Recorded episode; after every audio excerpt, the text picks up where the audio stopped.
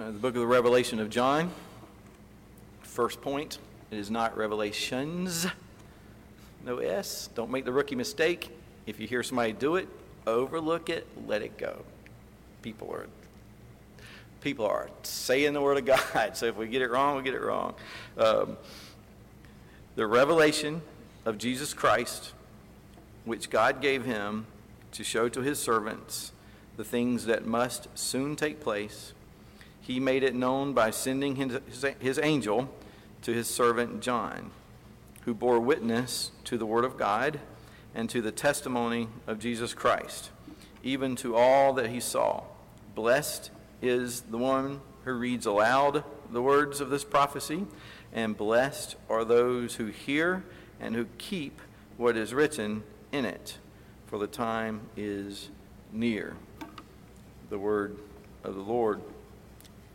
So as I was trying to, you know, finish finished Hebrews, and my plan before that was to preach from um, the Revelation um, to John, because I wanted to uh, preach about the the glory and magnificence of Jesus Christ. Um, but it was a lot, you know, Revelation is a lot to bite off. But one of the things we have to realize is like and you think the rest of the Bible is easy to understand, you know, we, it's there's enough that you can learn from anywhere in the Bible, and there's enough anywhere in the Bible to keep you forever going deeper and deeper and deeper into His Word. But Hebrews, we particularly went to because it was a good tie-in to the Old Testament, and we'd been in we you know, uh, Genesis and Exodus, and uh, we preached through Numbers and Joshua, and so when you go to Numbers, having that Old Testament background is, is, is like you're prepared for it because now things make more sense. And very similar thing is going to be true in the book of Revelation, so that many of the, the imagery and the symbols that are used there, if you're familiar with your Old Testament, then you know, well, that's an Old Testament thing. And if we're looking for a key to how to interpret the book of Revelation, um, it's the key that we use for interpreting every other book of the Bible, which is um, God's Word is its best interpreter. You use, the un- you use the clear parts of Scripture to interpret the unclear parts. And if there's symbolism in the New Testament, the first place you want to go is was that symbol also used in the Old Testament? And if so, how was it used there? And then that's a very good indication of the way that it would be used now. Um, another thing about the book of Revelation is wipe clear from your mind the idea that it's impossible to understand. Um, if it were impossible to understand, then there'd be no reason for it to be put in the Bible. And it certainly wouldn't be called a revelation because the book, well, we're going to get into that in just a moment.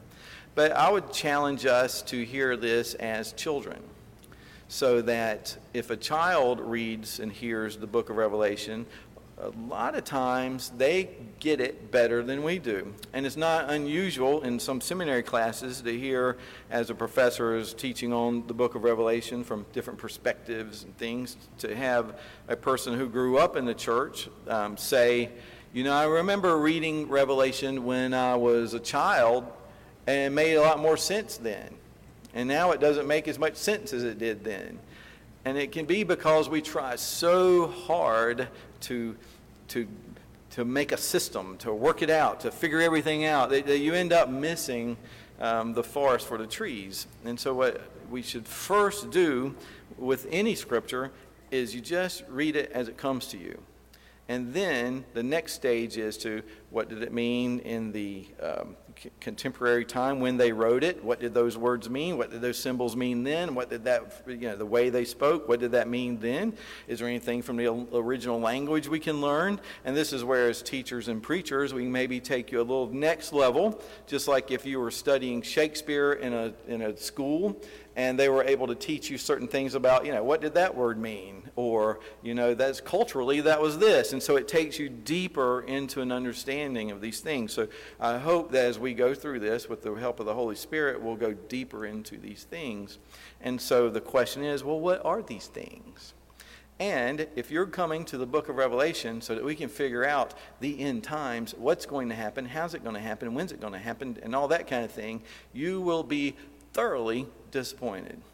Um, it is popular in our day, I don't know so much today as it was decades ago to have prophecy seminars that we would actually say, hey, we got a guy coming in and he's going to preach from the book of Revelation and we're going to talk about what all's happening. And you could pack people in because people wanted to know because every generation believes this is it. I can see it coming. And there have been generations, I mean, you need to go back hundreds, thousands of years, see some things that have happened in the course of the world, and they thought, this is it. And they had much better reason for thinking that was it than even we do now. Today we see things, we're thinking, that must be the mark of the beast. Surely this is that. Surely this is it. You know, it's like, don't interpret the book of Revelation with your newspaper. Goodness, you can tell that's a dated statement certainly don't interpret the book of Revelation by Googling it. Wherever you get your news, if it's not from the Bible, don't use that to interpret the book of Revelation. What we do is we take the teachings of the Bible and apply it to our current situations. We do not take our current situation to figure out what the Bible is trying to, what the Bible is saying. It's like, what is it saying? And how do I apply it? And that's what we do. And by the gift of the Holy Spirit, we're able to do this. And so, what we're going to look at is really what's the purpose of the church? Um, what is the future of the church? What's our highest purpose? Why are we here? Uh, what's the chief end of man? And to glorify God and to, yeah, it should have been louder, enjoy Him forever. Know, to glorify God and to enjoy Him forever. Shorter Catechism, question number one. But there's a book that I recommend everyone read, although I've recommended it and very few have. It's called, although a lot of people have read it, but not at my recommendation, it's called Live Not by Lies by Rod Dreher. Um, very prophetic, I think, and if it's not prophetic, it is at least a good way to think about how the church should live during times of persecution and the church is always living in times of persecution at one, in one way or another. And he writes this that the ultimate goal of modern people and societies is to maximize a feeling of well being. To maximize a feeling of well being. And we might not even call that happiness, just sort of, you know, just general peace about things. That should be um, the goal. I just need to have a general feeling of well being. And there's a phrase that's called on that was coined by a sociologist named Christian Smith. And if you read much Christian or listen to many podcasts, you will have heard the phrase moralistic therapeutic deism. Um, it's become very popular because it's very accurate in describing the current situation for much of the modern church, or at least modern people who believe about, again, God in some way. And she interviewed about 3,000 teenagers, and she was asking them questions about what do you believe about God? And what she found was that they were basically believing that there is a God. And you think, well, that's good news. Well, depends on what you believe about that God. Um, and he believed, they believe that all he wants from us and for us is to be happy and to be nice. Be happy and be nice.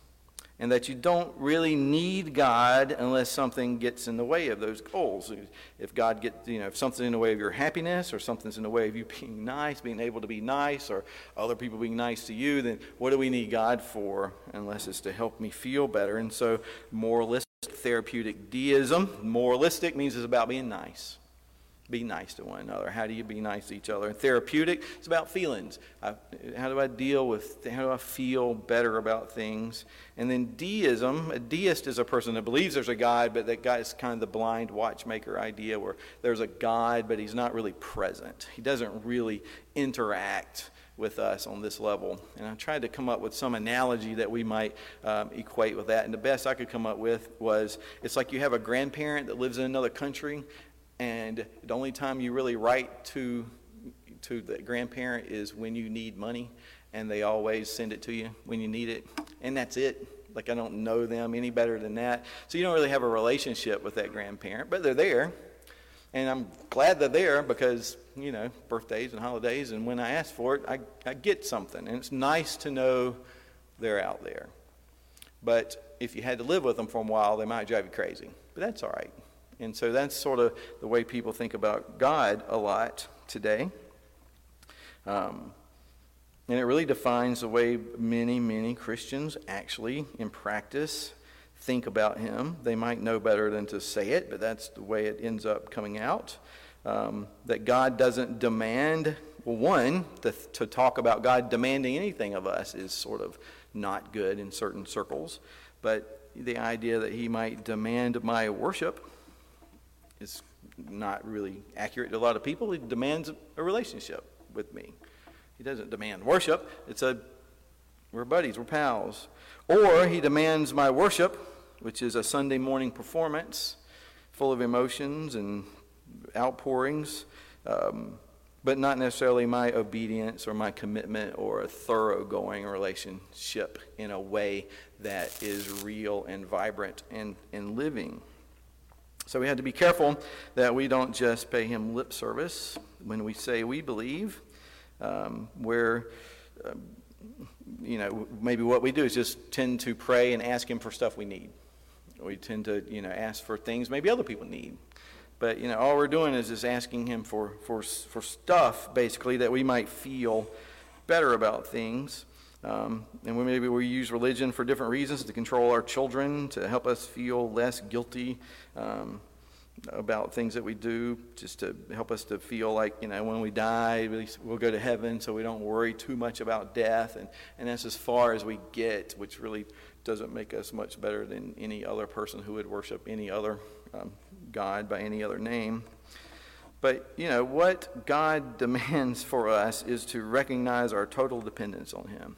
And sometimes I'll talk about the, you know, you have a child learning how to ride a bike, steering, uh, you have um, training wheels, you go behind, you hold it, finally you take steering wheels off and you're running behind it, and you long for the time you can let go and they can do this on their own.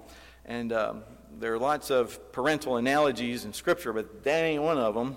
It is, we need to recognize the fact that if God lets us go, we plummet and not only we plummet, but we crash into everybody else and cause all kinds of other problems. That we want him to be, they're not training wheels, they are the thing, he is that which keeps us afloat, aloft, straight up, and going in the direction we need to go.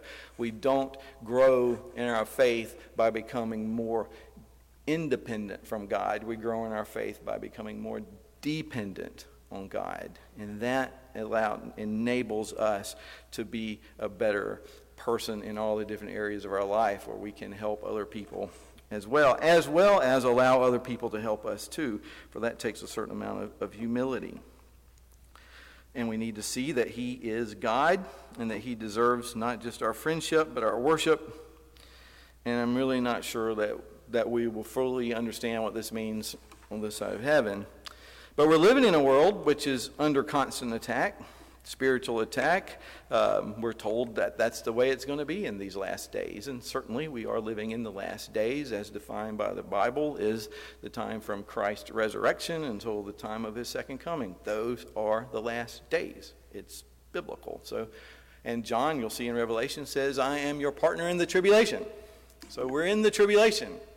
Um, the idea, and we'll talk about this at some other point, these ideas of the great tribulation. You know, is there going to be a great tribulation? It's like, well, you know, one thing is, depending on where you live, to suggest to some people that this isn't the great tribulation is um, kind of insulting to what they're going through. Because think about what you think, if you have had popular opinions on, on what this is, what's that great tribulation going to look like? How bad is it going to be?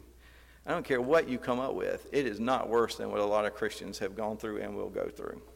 So there is tribulation. It is by the grace of God that we have been protected in our shire. So we need to thank God for that. But while we're under His special grace and protection, we need to make sure that what we're doing as the church is growing stronger, is fighting His battles and becoming His light and following Him more deeply and using all of the gifts that we have to serve others here and around the world. And, um, and we're called to do that with our time, treasure, talents, prayers, with all of our being. The world belongs to Christ, and we are told to be in the world making disciples of all nations, baptizing them, teaching them, them to, to obey, to follow Christ. So we first are to do this as well. But Satan wants nothing less than the total annihilation of the church.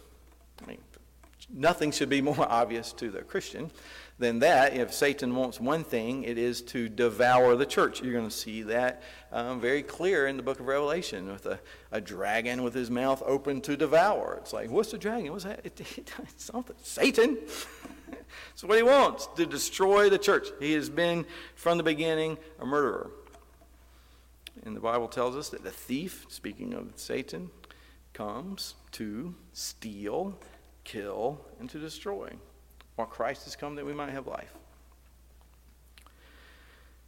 True faith in Jesus Christ that we might have life. So hold your place there in Revelation. Look at um, 2 Timothy. Just go back a few pages on the other side of Hebrews there. Um, 2 Timothy chapter 3. And, and listen to what Paul says to his um, child in the faith, Timothy, um, about the Word of God and about these days that we live in and about really how we should approach these ideas that we find in, in, Revelation and how we approach the time in which we currently find ourselves. For we indeed were born for such a time as this. So the response for, to us should not be, uh, woe is me, why is me, it's always worse now than it ever has been, but what's my role right now? What, how am I? Why did God put us right here, right now, at this time, and what would He have us to do? So, 2 Timothy chapter 3, verse 1, Paul writes to Timothy, and he says, Understand this, in the last days, and we're living in the last days, same as they were, there will come times of difficulty, for people will be lovers of self. Now, here's one thing this is going to this is going to describe us and so that should convict us but we also need to recognize this should not define us and if it does that we can repent we go to the lord we say help me make me not like this. People will be lovers of self lovers of money proud arrogant abusive disobedient to their parents ungrateful unholy heartless unappeasable. It, it, I love the unappeasableness. You see that a lot. No matter what you do, they will not be appeased. Doesn't matter what you do. Unappeasable. Slanderous. They're going to lie about you. Without self control. Brutal. Not loving good. Treacherous. Reckless. Swollen with conceit. Lovers of pleasure rather than lovers of God. And here's a terrible one having the appearance of godliness, but denying its power. So you have to ask yourself what is the power of the gospel? Avoid such people. For among them are those who creep into households and capture weak women, burdened with sins and led astray by various passions, always learning and never able to arrive at a knowledge of the truth just as Jannes and Jambres opposed Moses, so these men also opposed the truth. Men corrupted in mind and disqualified regarding the faith. But they will not get very far, for their folly will be plain to all, as was that of those two men. This is supposed to be the two magicians that were um, in Exodus that were uh, matching uh, miracle for miracle the works of, of, of Moses, but then finally could not continue to do it. Verse 10 You, however, and this should be us. Now we're okay, let's let this be us now. Um, you followed my teaching, my conduct, my aim in life, my faith, my patience, my love, my steadfastness, my persecutions and sufferings that happened to me at Antioch and Iconium and at Lystra, which persecutions I endured, yet from them all the Lord rescued me. Indeed, all who desire to live a godly life in Christ Jesus will be persecuted, while evil people and impostors will go on from bad to worse, deceiving, being deceived. But as for you, continue in what you have learned and have firmly believed, knowing from whom you have learned it, and how from childhood you have been acquainted with the sacred writings, which are able to make you wise for salvation through faith in Christ Jesus. Childhood, teach your children. This is what Timothy had. So the children, I'm not going to ask you if your parents are teaching you. I'll just teach you to lie in church. I don't want you to do that. But what I want you to do is think about this. Do you study for a test? Do you have class work at school that you read for? And some of you are homeschooled? Do you have books that you're supposed to read? Do you have tests you're supposed to take? Do you have things that you need to memorize? Do you have lessons that you have to learn year after year after year? With the idea being eventually, when you graduate from your 12th grade, that you might go on possibly to college where there will be more learning, or you go into a field of, of, um, of, of, work or trade where you're expected to have gain more knowledge. You're supposed to have a lifetime where you're a lifetime learner. So that what you do is you take your education quite seriously. And I think probably, uh, look around the room, the children we have in here do. But what I want our parents to think about is do you put at least as a fraction of the effort in training your children in the things of God as you do the secular things we're learning about the world. Math is good. You need math. You need to learn how to read. You need how to do logic. You need how to learn certain things about physics and life and stuff so the Bible makes more sense.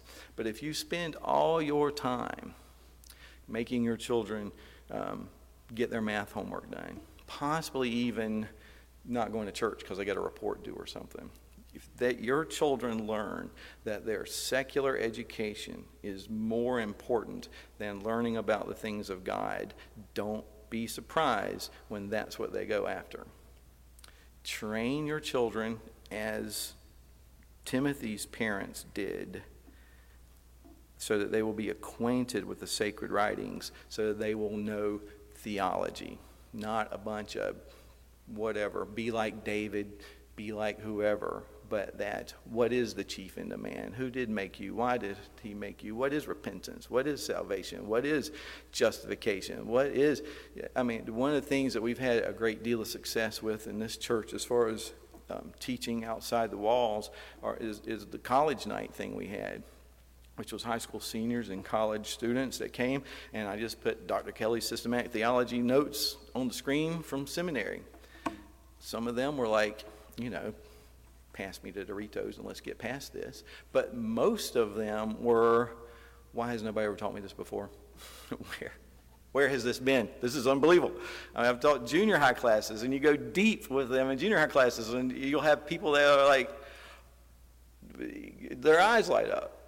You know, if you're a teacher in school anyway, you'll you have different kinds of students. Some t- students are just like, wake me up when it's over, and some they're like, I remember I took physics, and I wasn't a great student in school. I had too many other things that were seemed more important. But senior year of high school, I took physics, and I was like, why didn't physics?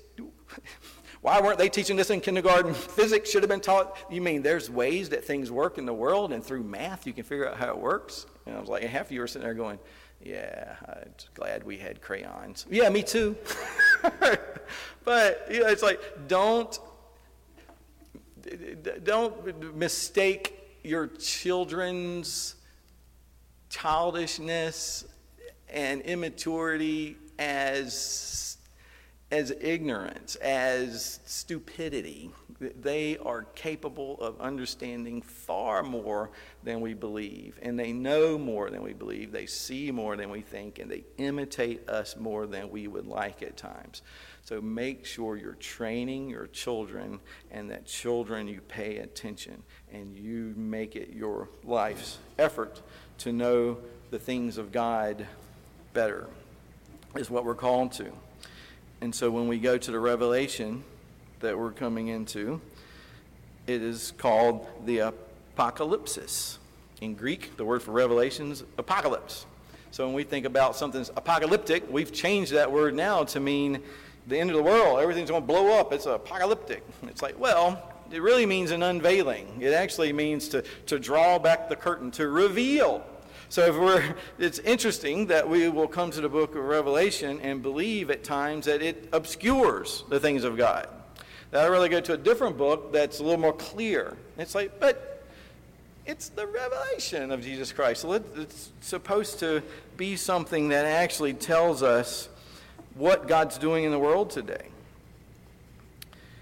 And we're just out of Hebrews, and we saw that Jesus is greater than the angels. He's greater than Moses, greater than Abraham. He's the great high priest. And in Revelation, we're going to continue to see him as the Lamb slain and as the mighty warrior God who is in control of all things, who rules the universe, who is indeed omnipotent, omnipresent, and omniscient. He knows everything, is everywhere, is in control of everything. And he's directing the church to its purposes. And I'm going to go ahead and, if, if you haven't read Revelation, I'd say close your ears. You don't want to hear the, the, end yet, but let me go ahead and give it to you. This is the whole point of Revelation. If you don't get anything else about Revelation, get this, and you will be able to answer the question what is the book of Revelation about? And it is this Jesus wins. There's no better news. We're going through terrible times. Jesus wins. But I'm being persecuted terribly. The church is under attack. There are people being killed for their faith. Jesus will win. He's winning now. And then we're going to see um, throughout the book of Revelation unveiling, a revealing of the spiritual warfare going on behind the scenes. What's really taking place as we see the things that are going on in our world as it concerns us and worries us as it should. Um, because we're called to be mighty warriors in the faith. We're called to pick up our crosses and follow Jesus. It's a, a path of suffering, but it's a path of suffering that leads to, to peace and through peace, even in the midst of, of storms that we go through. But a, it's a path of suffering that ends in a triumphant resurrection. As Jesus says, Whoever finds his life will lose it, and whoever loses his life for my sake will find it.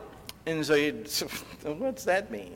That's, that's it's odd sounding, but it means that basically this life's not all about you and your happiness and your well-being and how you feel about things. If you interpret the Bible and everything you see around you as, you know, God's supposed to be making me happy, God's supposed to be making me more fulfilled, God's supposed to be making me feel better all the time, then he's going to let you down a lot and you're going to be angry at him and then you're going to do all kinds of stuff and be captured by Satan to do his will. And that's what ends up happening to us resentment, fear, anger, depression, all these things can come into our lives when we start to to see that the boat is about to sink and Jesus is asleep in the back of the ship and we can't wake him up no matter what. So we need to think about the things that God thinks about. We need to be about the work that God is about, which is glorifying himself and caring for and loving our neighbors thinking of others is more important than ourselves, and even loving our enemies in some way, all to the glory of God. There is future glory and there's future reward. And you can get through a lot right now if you can just know it's for a good purpose. I'm getting somewhere. There's something that's happening. I will endure this for a time because we're going to make it somewhere. It's why your kids are always asking you on long trips, are we there yet? And you're just a little further, just a little further. Are we there yet?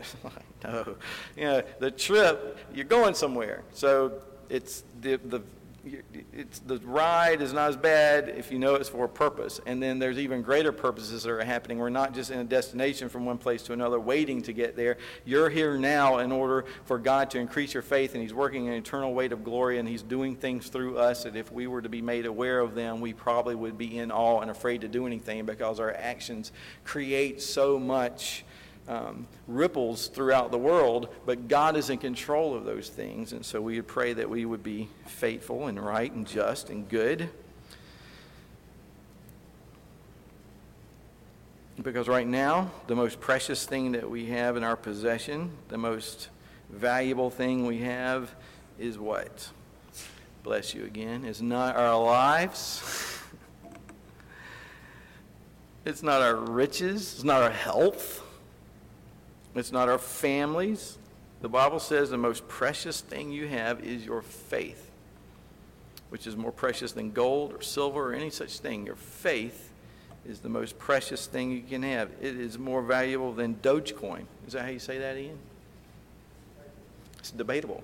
You know, you invest in these things that, man, why did I get in on that? I mean, we, you know, too bad. I wish I got in on that Christian thing on the last day. Everybody's going to heaven, and I missed out. It's like, you know, it's not just for heaven. It's like, what are you doing now? Are you living for Christ?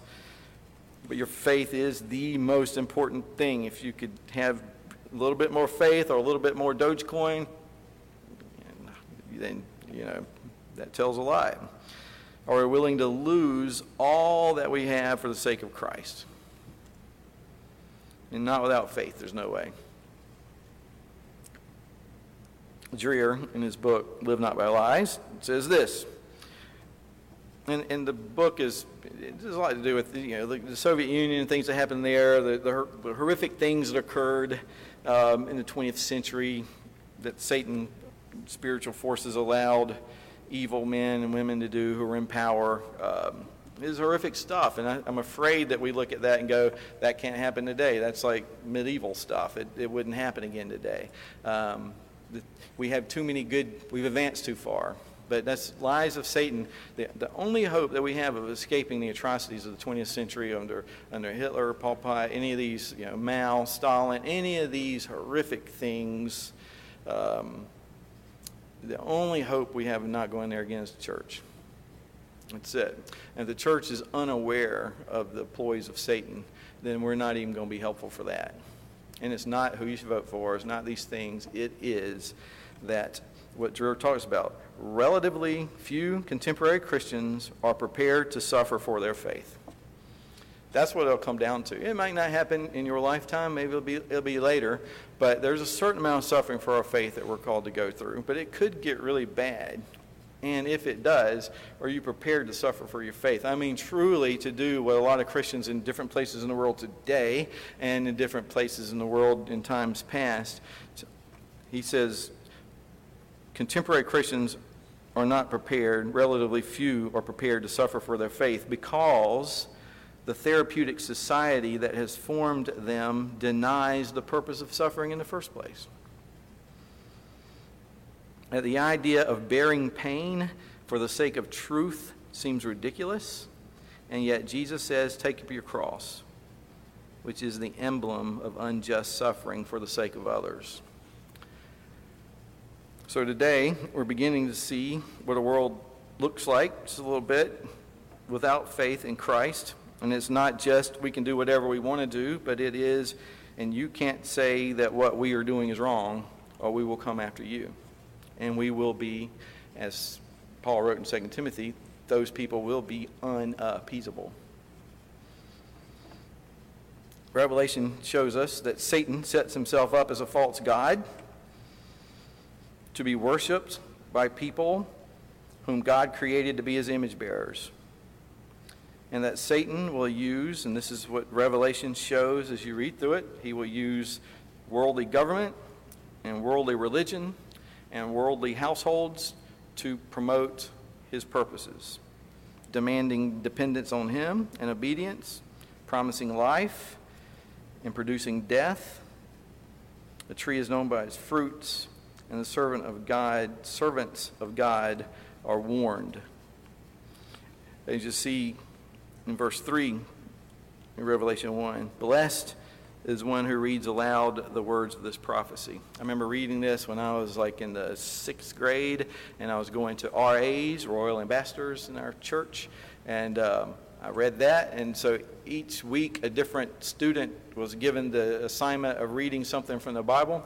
So I read this because it said if I read it, I'd be blessed. So I did it selfishly. But taking the word of God at its word. But it does say you'll be blessed by reading it and reading it what? Reading it aloud. Uh, when this was written, everybody didn't have little Bibles to turn to. It didn't. A lot of people couldn't read, um, and so the reading of Scripture was done from the pulpit. And this is the public proclamation of the Word of God. It's the only book of the Bible which, in itself, says there is a blessing for reading it and maybe it needs to be there because you might be able to say, oh, it's, know, kinds of, it's, you know, it's a different type of literature, a different genre. So it might lead you to say, well, I'm not going to go to it. But there's a promised blessing for reading it. So I want all the blessing I can get, so I'm doing it now. There's also more blessing for those, this includes me and you, who hear it and who keep what is written in it because the time is near.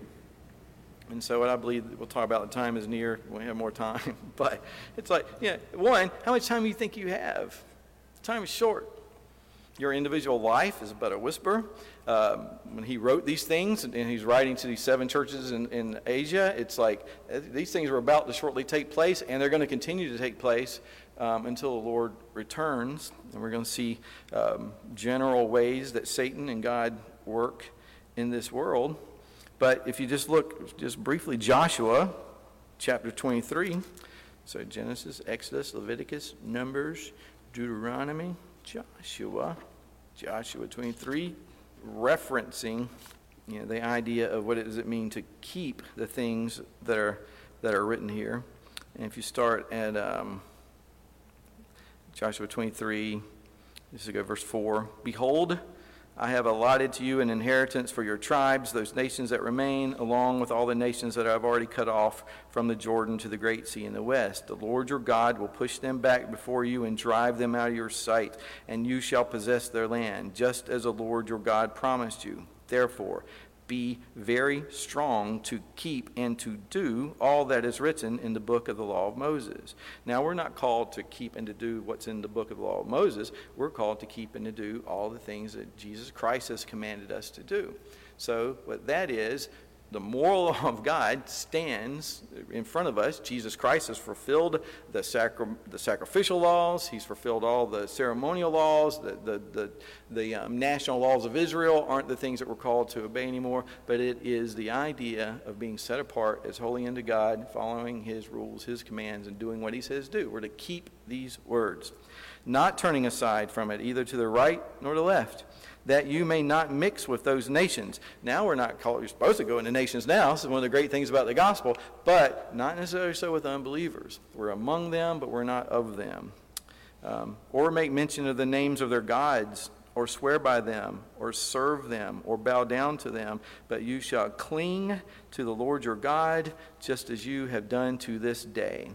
For the Lord has driven out before you a great and strong nation, and as for you, no man has been able to stand before you to this day.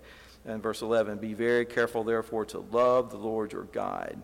If you turn back and cling to the remnant of those nations remaining among you, and make marriages with them, so that you associate with them and they with you, know for certain that the Lord your God will no longer drive out these nations before you, but they shall be a snare and a trap for you, a whip on your sides, and thorns in your eyes, until you perish from off this good ground that the Lord your God has given you.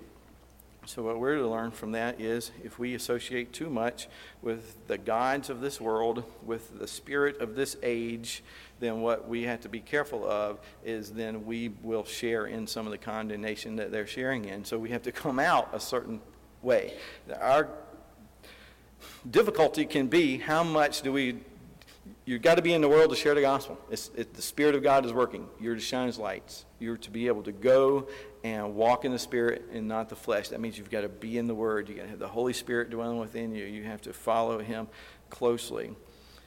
So we have Satan will take over government, Satan will take over households, which we've seen redefinitions of marriage, redefinitions of what it means to be a man and women. It's no mistake that God, it, that Satan is attacking image bearers. God created man Male and female, he created them, and Satan will attack at that level. And the more we proclaim that truth in a loving way, not hating people, not disrespecting people, but in a loving way, we will be attacked. And so you have to decide are you going to participate in lies? Or you, you know, have to stand out there with signs and yelling it. You may be called to that, but at least don't participate in the lie if you're called to do it. And that's what's going to become problems because we live in a world full of demonic propaganda. Propaganda being defined as information of a biased and misleading nature used to promote a particular political cause or point of view. It's been called fake news. And our question is um, you know, it's designed to change the world by creating a false impression of what the world really is, to change your worldview, to change the way you look at things. You're being constantly given false information by demonic forces um, it's always been this way, and it's a lot of propaganda coming at us now, but how do we know the truth? How do we know the difference? And that's what Revelation is about. The false God setting up himself in all these institutions to be worshiped as counterfeit to the things of God. And you're going to see that. Father, Son, Holy Spirit, you're also going to see false prophet, beast, and dragon, false trinity. That's what you're going to see. This stuff's real clear in the book of Revelation. I think what happens is we try to read too much stuff in it and find out things that aren't really even there. When what it's telling us is about is how God works in the world, what the spiritual warfare looks like. So be aware. There's lots of debate over what do you do when there's a government that doesn't seem to be doing things the way that God would have it have us to do it. And there's debate. Well, no, I think we should stay. Maybe we go. And then what about households? What about submission to husbands? What about you know all these things? Well, I don't know. I think maybe. But look what happens in a church. You let the hint of the fact that a church is not following Christ. Let a hint of the fact because the Bible says that you're submit to those in authority over you. That's government, but you're also to submit to your leaders as ones who watch over your souls, as one who will give an account. But you let you believe that church is beginning to veer away from the Word of God, and we're out. We'll sure abandon that one quick. What about families? We'll abandon that. Then what happens when a government has turned against God? So we got to look at that too. So we have to be careful. Are you going to follow a government that's being led by Satan? I'm not saying our government is being led by Satan, but I'm saying it is what we're going to see in the book of Revelation is a design of Satan to take control of governments, of churches, and of households. And he's been very successful. He continues to be very successful. But he made it known by sending his angel to the servant John. He bore witness to the word of God, to the testimony of Jesus Christ, even to all that he saw. Blessed is he who reads aloud the words of the prophecy, and blessed are those who hear and who keep what is written in it, for the time is near. I go back to the first verse. The revelation of Jesus Christ, which God gave him to show his servants the things that must soon take place. He could have said to show the saints. He could have said to show the religious scholars, the religious leaders, the priests. He said the servants. And what are servants? We have a master. And we might be in another room doing something else, and the master calls your name, but you get up and you go. Unless you're serving two masters, then you're going to hate one and love the other because you're always going to be at counter um, purposes. And if you want to be your own master, that's really going to be bad. But it's to his servants, those who serve God. This is given to show to his servants. If you are a servant of Christ, you can understand the book of Revelation. And that's what we're going to do. But we have to keep it, and we have to follow it, and we commit ourselves to it, keeping our eyes open, for the time is short. Let's pray. Father God, we thank you that you've given us your word, that we would not be caught unawares, that if we resist the devil, he'll flee from us. Forgive us for holding his hand and dancing with him. We know the wages of sin is death, and the path of destruction is vast. But it doesn't have to be that way. We pray that you would increase our faith in Jesus Christ, that you would cause us to be willing to follow wherever you lead, that we'd be willing to do whatever you tell us to do, that we'd be willing to suffer for your sake, and that we would um, love our enemies, that we would seek to live peaceful lives, that we would um, be humble in spirit, that indeed the meek shall inherit the world. Help us to know how we're supposed to act. And so we pray that you would help us to know when to speak and when to be silent, for there is a time for both. And we pray these things in Christ's holy name. Amen.